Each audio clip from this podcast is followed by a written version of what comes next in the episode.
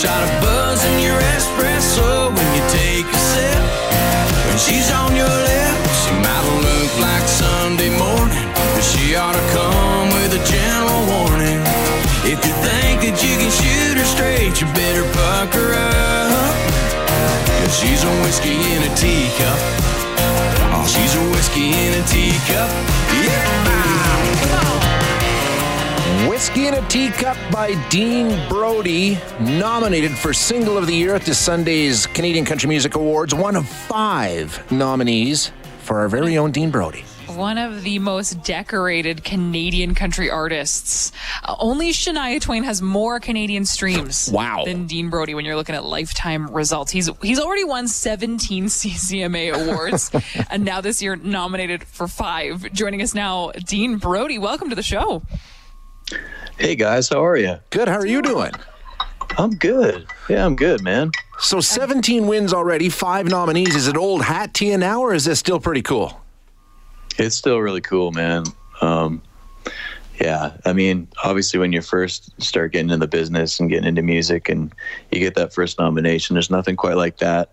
Kind of like hearing your song on the radio for the first time, but man, it doesn't get old. Like, especially like for my team, like I got so many great people around me working hard on my behalf. So when we get the nomination, um, it's just awesome having that that accolade just to share with the people that that you know make me successful. It is spoken like a true Canadian country artist, like giving the credit to everyone else on your team and not taking any for yourself. I mean, you're you're the star. And Dean, it must be awfully validating, you know, in this weird time that we're in, especially for artists, to to still receive that recognition, right? Yeah, definitely. Um, yeah, this year's been really crazy for all of us in the entertainment business. Um, anywhere where people have to gather to have fun or have a good time, it's kind of been shut down, right? So, um, so when these things they, they keep, you know, they, they kind of keep the fire going in us, and and it's kind of the once a year when we all just normally we all like are together, kind of hanging out backstage and stuff, but.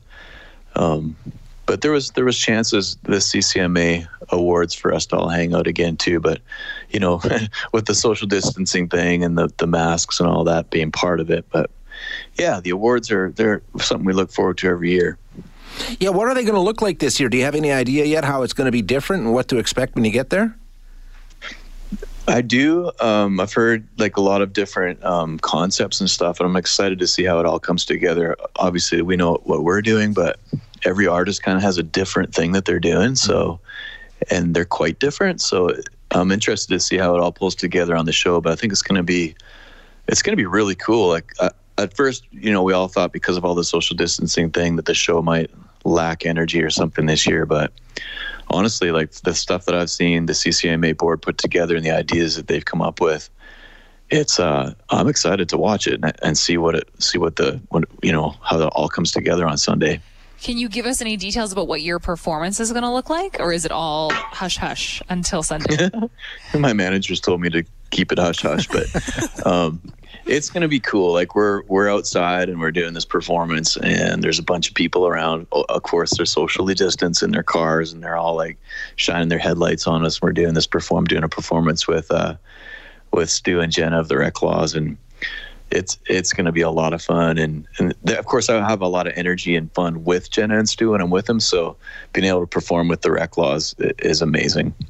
Yeah, Canadian country music is such a community. Like it's it's got a real family feel amongst the artists and everyone that's a fan of it. And so and that I'm interested to see how that's going to come through with, you know, kind of a virtual sort of different looking show. So I I have no Yeah. doubt that you guys are going to pull off an awesome performance. But when it comes to the awards, Dean, you're nominated for Single of the Year for Whiskey in a Teacup, which we just heard, Album of the mm. Year, Entertainer of the Year, Fans Choice Award Award, and Male Artist of the Year. Is there one that stands out to you that's like the must win or the most important or most meaningful?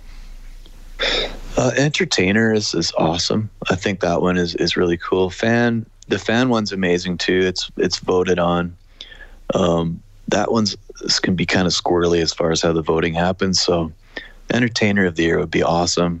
Um, but even album, like like I said, like my team, I'm so proud of them. We actually went out on our own this year and started our own record label. So, um, I'm just really proud of what we've been able to do, and the and the people I have around me are just such good people, and they work so hard on my behalf, and they never get you know they never get any attention, they never get accolades, and and so that would be special too. Album of the year.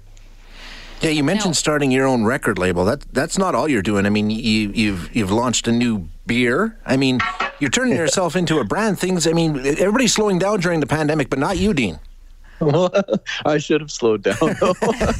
we, we launched all these things, and, and of course, these things cost money, right? And, and especially your own label, there's upfront cost. The beer was super expensive to like you know do the marketing, and and then I bought a house this year too, and then COVID hit and shut everything down for like a year, and so it's been a little bit of a scramble, but I'm happy. It's it's fun. I'm glad to be busy and have lots of irons in the fire right now, especially right now with things being the way they are.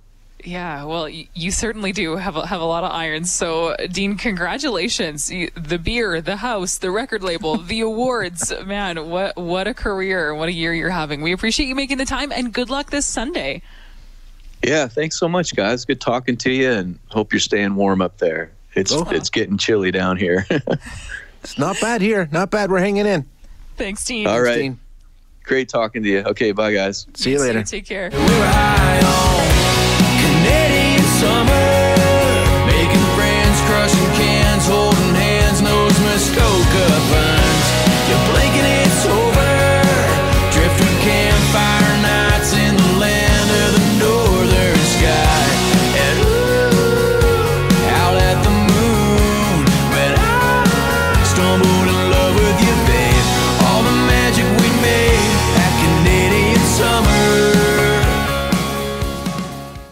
Hi, it's Shauna, and I might be a bad parent because my kids think french fries are vegetables. Hey, it's Ryan, and I might be a bad parent because I went out for wings when my wife was in the hospital after giving birth. Johnny here. I might be a bad parent because in my house, the tooth fairy gives pocket change. But we're not alone. Len emailed us and said his six year old daughter's Tarzan moment going from love seat to lazy boy by curtains made him more proud than any dance recital. And Andy left his two year old at the rink. All right, guys, I'm sure we're not alone. Like Andy's kid.